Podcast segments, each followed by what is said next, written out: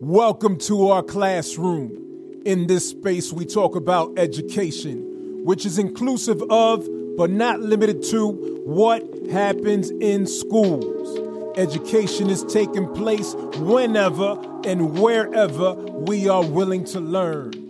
I am your host, Roberto Germán, and our classroom is officially in session. In this episode of our classroom, I am joined by Tara Lynch, the director of middle school at Headwater School in Austin, Texas. Tara spent a decade teaching humanities at University Neighborhood High School in New York City, and a decade as a consultant for the New York University Metropolitan Center for Research on Equity and the Transformation of Schools as an instructional coach. She's also lived and worked in Cairo, Egypt, and Washington, D.C. In Austin, Tara led parent groups around dyslexia advocacy. She served as the learning specialist at Headwater School for five years, collaborating with middle and high school guides to meet the needs of the students, while also teaching middle school Spanish. She is the author of the book Protocols in the Classroom Tools to Help Students Read, Write, Think, and Collaborate. With us today, Tara Lynch. Well, greetings, everybody. I am here this evening with Tara Lynch, principal of Headwater School in Austin, Texas. Yes, principal, consultant, author, and just overall good person. I got to know Tara a bit from my time in Austin, having been a colleague of hers and worked working closely on a number of different initiatives and seeing her step into the role of the principalship once I departed to Florida and leaving feeling confident that the school was in good hands. And I'm happy to have Tara with me here this evening because I'm I'm eager to learn more about what she's been up to, uh, her experience as a first year principal.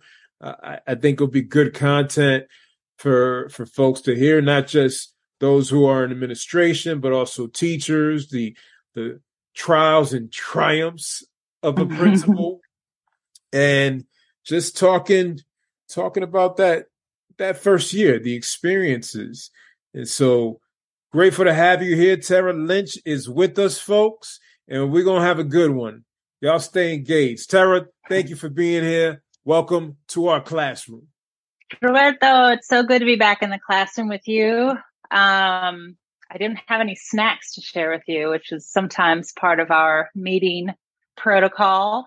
It's very tiring and hungry in the day to day of the life of a school but uh, when we're in the same place, we'll have to we'll have to do that. that was one of the things that I looked forward to, Tara. Whenever we got together, you were a person that I could rely on for snacks.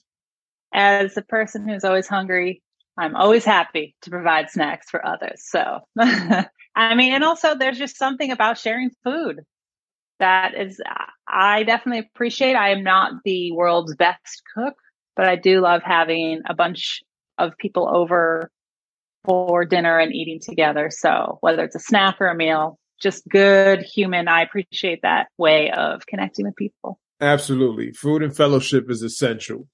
Mm-hmm. So Tara, mm-hmm. I want to jump right in. Can you tell us a bit about who you are? I mentioned that you're the principal at Headwaters, but tell us a, a little bit about who you are as a person, but also as an educator. Sure, sure. I think that um, two pieces of who I am as an educator that I think are important is that I'm a career changer.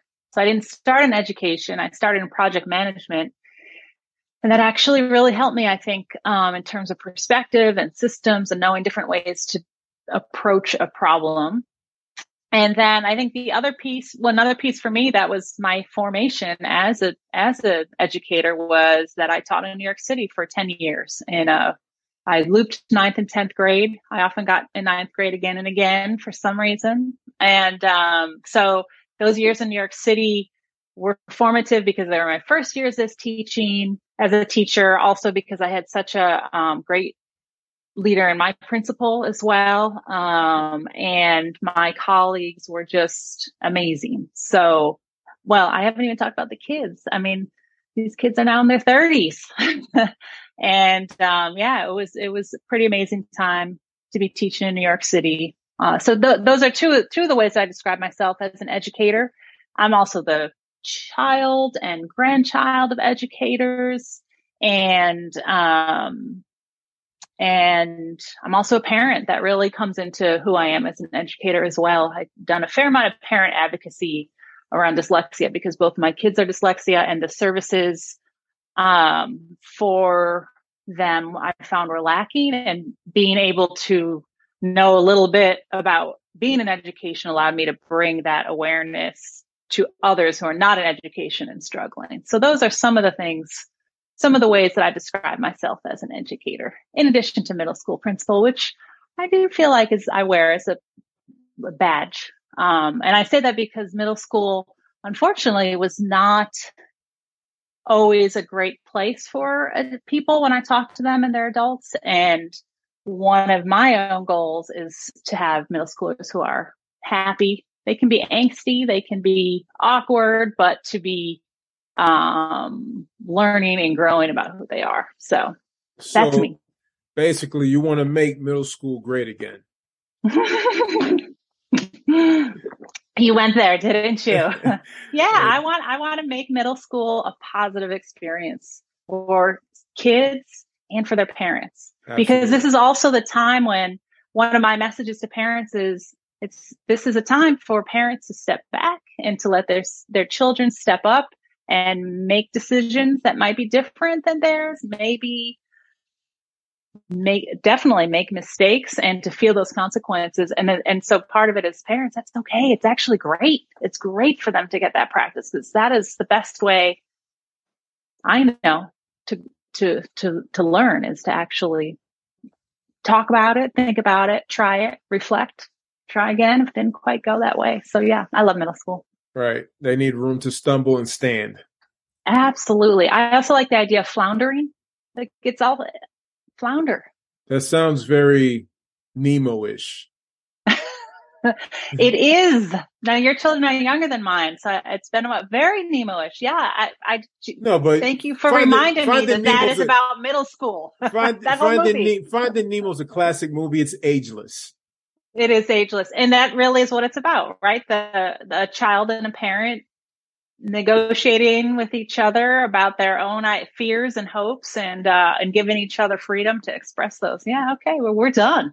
Middle school in a nutshell. Watch Finding Nemo again That's and again. That's it. Interview over. But, no, but actually the friendship piece too, you know, how the, how the friends support each other in their quests and their searches and they look out for each other. I think that is another wonderful analogy to middle school for sure.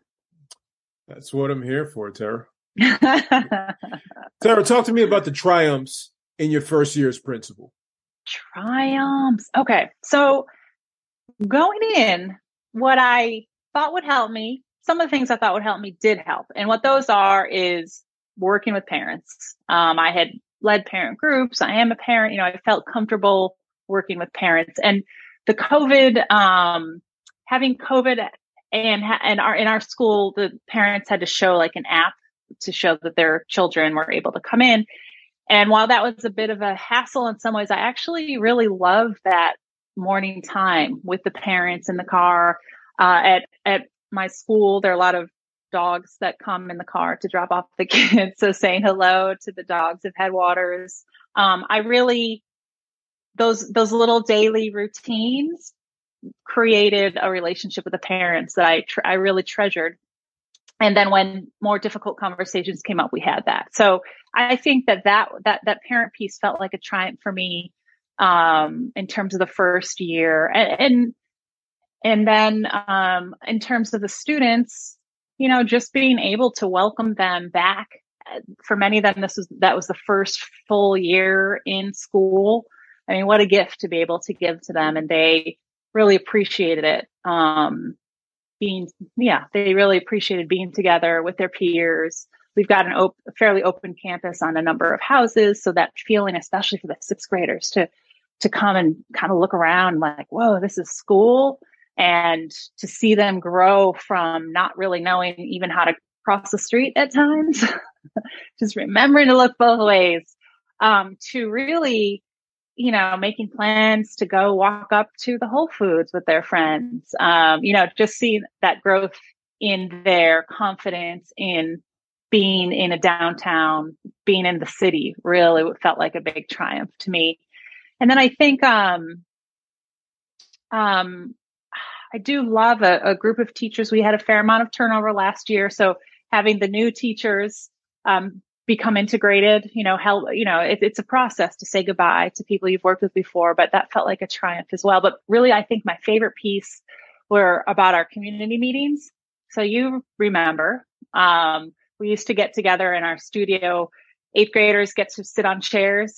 they get the esteemed role of being right. the oldest in middle school. Everyone else sits on the floor. But in COVID, you couldn't get 95 kids in that one little room. So we ended up setting up on Wednesdays for half an hour underneath the studio in a parking lot. So usually teachers remember not to park there. Sometimes they have to work around a car, like figure out whose is this? Can you please move your car?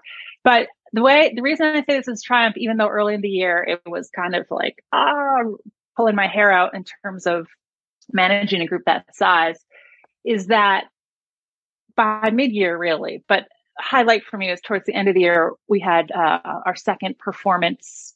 Piazza is the name of the community meeting. So for performance piazza, to see how wrapped almost 100 students were in watching their peers perform music, dance. One one group of eighth graders had created their own dance, and they had costumes donated from a parent who was in theater. And and and I looked around and just saw um, just the incredible attention 100 kids were giving to their peers in a parking lot, sitting on tarps, holding up the screen. And in some cases, the PA system, they got that figured out. I mean, I, that to me was the pinnacle because I guess because it's so not concrete. I mean, this is not a room. We are not in a room. We are in a parking lot, but you wouldn't know it's a parking lot because for now in this space, we are a community who knows the routines for getting it set up, for getting it put away, and we are just in the moment appreciating each other. So that was that uh,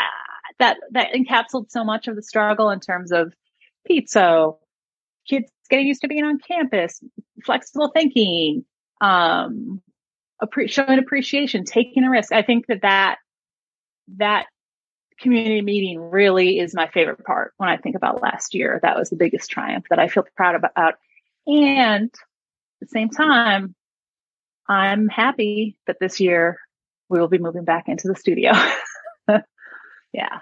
But to know we can do it feels really good. Yeah, absolutely. I mean, all types of challenges, right? All mm. all our schools face so many challenges during this COVID era that forced us to make all types of adjustments. Mm-hmm.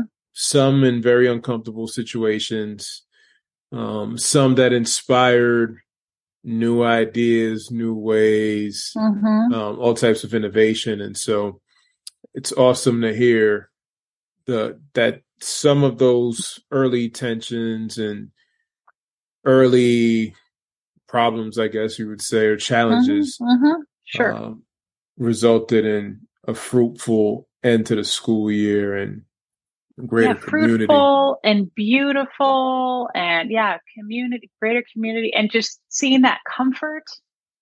That yeah, it, it, it's like it's like a combination of being known knowing what to do. That's what I mean by comfort, you know, um, knowing the people around you, knowing you're safe, all that just was felt really, really great. And also it was all student run. I mean, I didn't have, I mean, of course, I'm always keep my eye out who's doing what, what's going on. Can we see everyone? Can everyone make eye contact?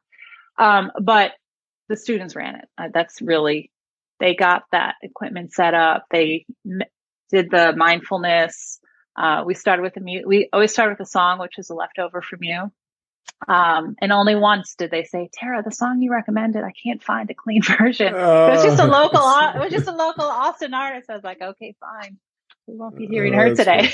Great. That's great. but again, they brought it up. They're like, sorry, Tara, we can't find a clean version on YouTube to play. I'm like, okay, plan B. That's so awesome. yeah, that's student, student run. Beautiful, yeah, wonderful, gawky student leaders. You know, yeah. one of one of the pillars of Textured Teaching is being student driven. Oh, and yes. I, I know that uh, part of Lorena's work and part of Textured Teaching mm-hmm. was was definitely influenced by some of her experience at Headwaters. Mm-hmm. So love to hear the fact that things are still being student driven and that kids have the space to step into their leadership potential. Now you within what you just shared as it relates to triumph, there was mm-hmm. a strand of trial that I yes. heard. And, and, I don't think we could talk, talk about the triumph without talking about the trial. So I, would love to hear you elaborate a bit more about the trials that you faced as a first year principal. Mm-hmm. Sure. And, and I, I'm not going to belabor the pandemic changes part of the trials. Um, though we could do a whole episode on that. I, I, to me, when I'm thinking back on the year, that certainly absolutely was the thread. But I, um, when I think about that student voice piece, one of the trials for me and for us as a school is was both with the students and the parents and the guides that understanding of our community agreements, which are very aspirational and beautiful and wonderful, and the handbook, which is some is not exactly aspirational. It's a little more nuts and bolts, but parts of it are easy you have to wear shoes to school. You can't bring a weapon, even a fake one. You know, like some of those are easy. Others are more nuanced. And um, one of the challenges last year was for me to figure out, oh, there are all these different layers. What is, how do I work with the students and the guides and the parents to set boundaries when the boundary isn't always known? Um, and you know, that came up in many ways. I, I think that the communication and socializing outside of school on uh, devices, whether it's a phone or Discord on the computer, that would, that was a trial because it's not school property. It's not happening in school, but of course it has an impact on, well, maybe not of course, but it did have an impact in school. And so that was a, tra- a trial too stepping through, the parents don't always know what's going on. The kids aren't always forthright, or maybe they'll tell someone and then a rumor starts. And by the time it gets to me, it's like, well, what really happened? you smile a little bit. There was, I know that happened too. And so that piece, like the piecing through, I don't want to say consequences, but sometimes people are like, well, there's got to be consequences for this. Or no, more it was like, what's the, I think I think piecing through the fact that there isn't always a that P if P implies Q because it depends.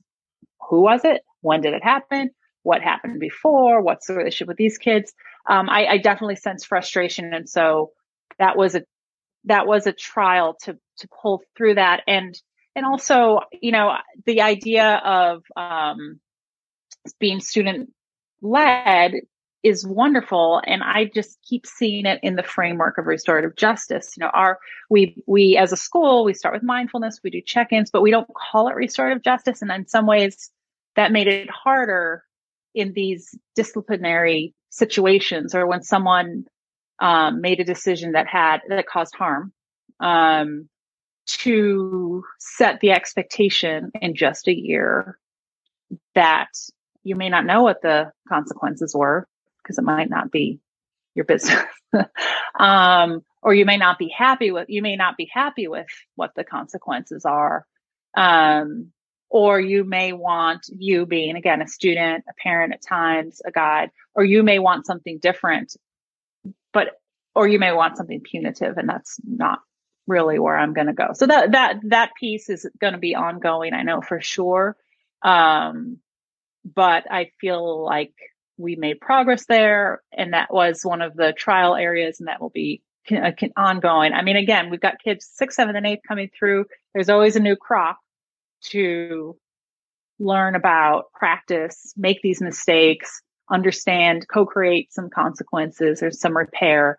Um, so that will be an ongoing piece that takes more fine tuning, tuning. So that is one. And then also just I think for me, what took me a little bit by surprise was how much the stuff of life impacted. I mean, being in the classroom and working with families, I know that everyone has a lot going on, but I think what was a, uh, a challenge for me was, and uh, I'm still working on it, but it's how do I hold that information, knowing sadness, pain, struggle um, of the people in the community how can I hold that information, hold the space for them and not get pulled down by it and also maintain some of the administrative pieces like you got to take PTO, got to get a sub, you know, that was a tension um, that I would put in the, I mean, trial might be a little dramatic, but that definitely was a challenge last year.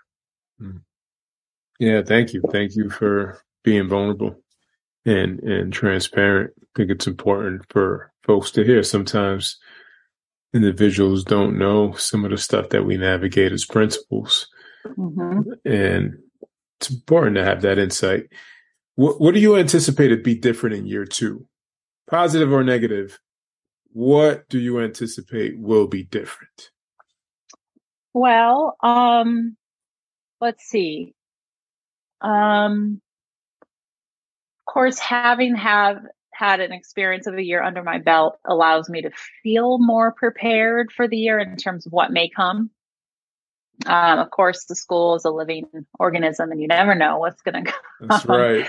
But I do think that I'll be able to build on um, on the work that I did last year, pretty much across the board. So whether it's just be more clear from the get go about um, the way we respond to student behaviors that aren't fitting with our community agreements, or the way I respond to, hey, Tara, I can't come in for such and such um, because of such and such.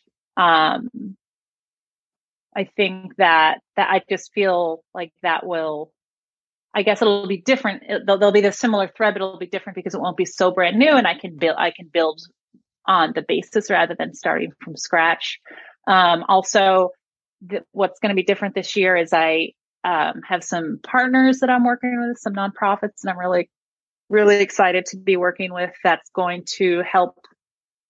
Um, that's going to help take the ideas, many of the ideas that I have, and I, I think they're going to help me bring it, uh, bring things to the school a little more quickly um, on the staff level, for example. I'm excited to be working with a, an organization that's going to help with facilitative leadership. So this very uh, decentralized approach um, of teaching and learning. And then um, there's another partnership with a local Austin organization that's helping us build um, a seventh and eighth grade team, for lack of a, of a better word. But basically, they're going to help train students in um, consent and boundaries. And then those students will be training their peers in consent and boundaries. And, and it's very intentional. It's seventh and eighth graders. When the eighth graders move on, the seventh graders move up, a new crew goes. So, uh, as you know, the peers are hearing from a peer goes a lot further to to an, to a middle schooler than hearing from us adults. So that's got me really excited too. So th- I think that'll be different this year. Um, of course, we'll have a new group, a new crop of sixth graders. Uh, we got bigger classes all in all three, all three grades. So that's super exciting, but it's going to be, you know, having, I don't know who those little personalities are yet, and they're going to make their impact. So that's going to be different this year too. And I'm really looking forward to them coming in. Yeah. That's awesome. That's awesome. So what surprised you most this past year? So the surprises from last year, I want to say how tiring it was, but I had an inkling of that. Um, I think maybe the surprise just builds on that trial piece, just just learning. Oh, the you know the the things that are outside the impact of the uh, events outside of school, how much they make a, a, difference in my job and in the teachers and the students' lives. Whether that's, of course, it's the stuff in the family, but that's also city level um, laws, state level laws, um, as you knew, as you know, I grew up in Buffalo. So when the shooting happened in Buffalo, you know, it, world events impact the day to day of of this hundred person middle school in downtown Austin. So that I think the level, the degree to which that makes an impact, that was a surprise for me. I mean, of course, there are humans living in the world; they're going to be impacted, but that was that took more. Um, that had more of an impact than I thought. That was definitely a surprise. Yeah, right. And and those are factors that we can't control. We mm-hmm. don't know when it's going to happen. We don't know how people mm-hmm. are going to respond to Mm-hmm. And obviously there's there's always something going on in our world, right? So yeah. So, yeah. so, ma- so and- many so so many factors that ultimately impact the experience of leading a school, right? And, and doing community. Absolutely. And I think one of the pieces that um, that I think through is, you know, just I am, I have my own reactions to those. And then I have, you know, I keep that in mind, but it, I also need, it's really about the students and what their impact is. And sometimes, usually they'll tell me or tell their advisors, but kind of how do I, what are the ways that I can have that ongoing dialogue with the students so that I know what's on their mind? Um, I love it when people bring things up. That makes my job so much easier. Like, this is important to you. Let's, you know, let's come up with a plan what's the best way we can deal with it. But I also know working with groups that people don't always bring things up. And so that's, right. that's part of the job too. What isn't coming up to me that might be coming up in classrooms or in advisories and how can we raise that um, to the larger group if that's having an impact on the students. Absolutely. What do you doing as a school leader to sustain an anti-bias and anti-racist culture at your school? Yeah, sure. Um, you know, I do, I do think of our student community meetings as part of the ABAR work because they're student led. The topics and issues come from the students. I think that, um, a, that more decentralized structure allows topics and issues to come up that I, as a white female educator, may not have on my on, on the top of my board. Um, so that's that's definitely part of it. Um, as I said, just moving into thinking through restorative practices and working with the community to think through, you know, harm and repair. Um, is this punitive or restorative? Like why, you know, it, having that conversation with each other about what our experiences were, how those impact um, what we do and really keeping the kids in mind. Um, because we're in, um, because we are in downtown Austin, I had um, students do some bystander training since they are out on the street um, with classes and after school. So uh, that training, um, th- there are various iterations of it.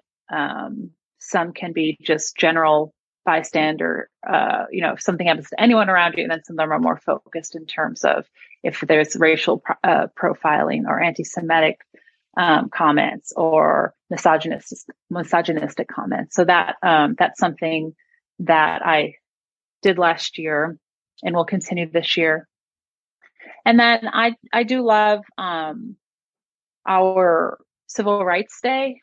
Um, that is a so it's a it's a it's a ritual that has been going on for years and years at the school. What I love about it is the students choose the topic um, based on what's important to them, and then we get to bring community members and nonprofits, and it's just a really wonderful day out you know separate from regular classes where students can make connections. A lot of students lead the sessions themselves. So that feels important in turn in terms of um, anti-bias and anti-racist training because the topics being about social justice uh, directly speak to those. I mean, last year it was um, it was civil rights in Texas because there's been so much, um, so many laws being passed here in Texas.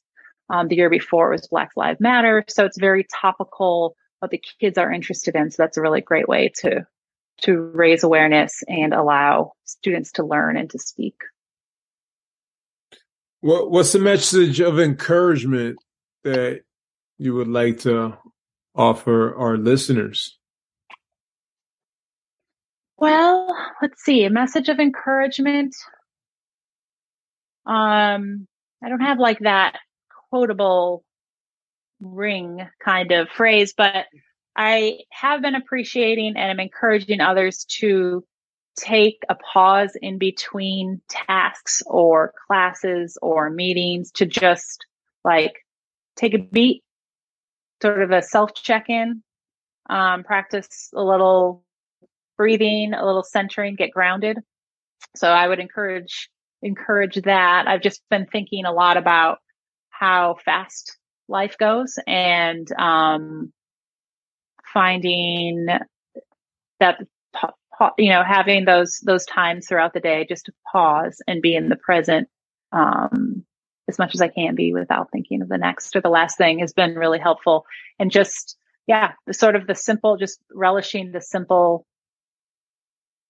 the day to day maybe even just the chores of life or the day to day routines of life, just taking that moment to pause, reflect before moving on. So I would encourage others to try that, see if it works for them too.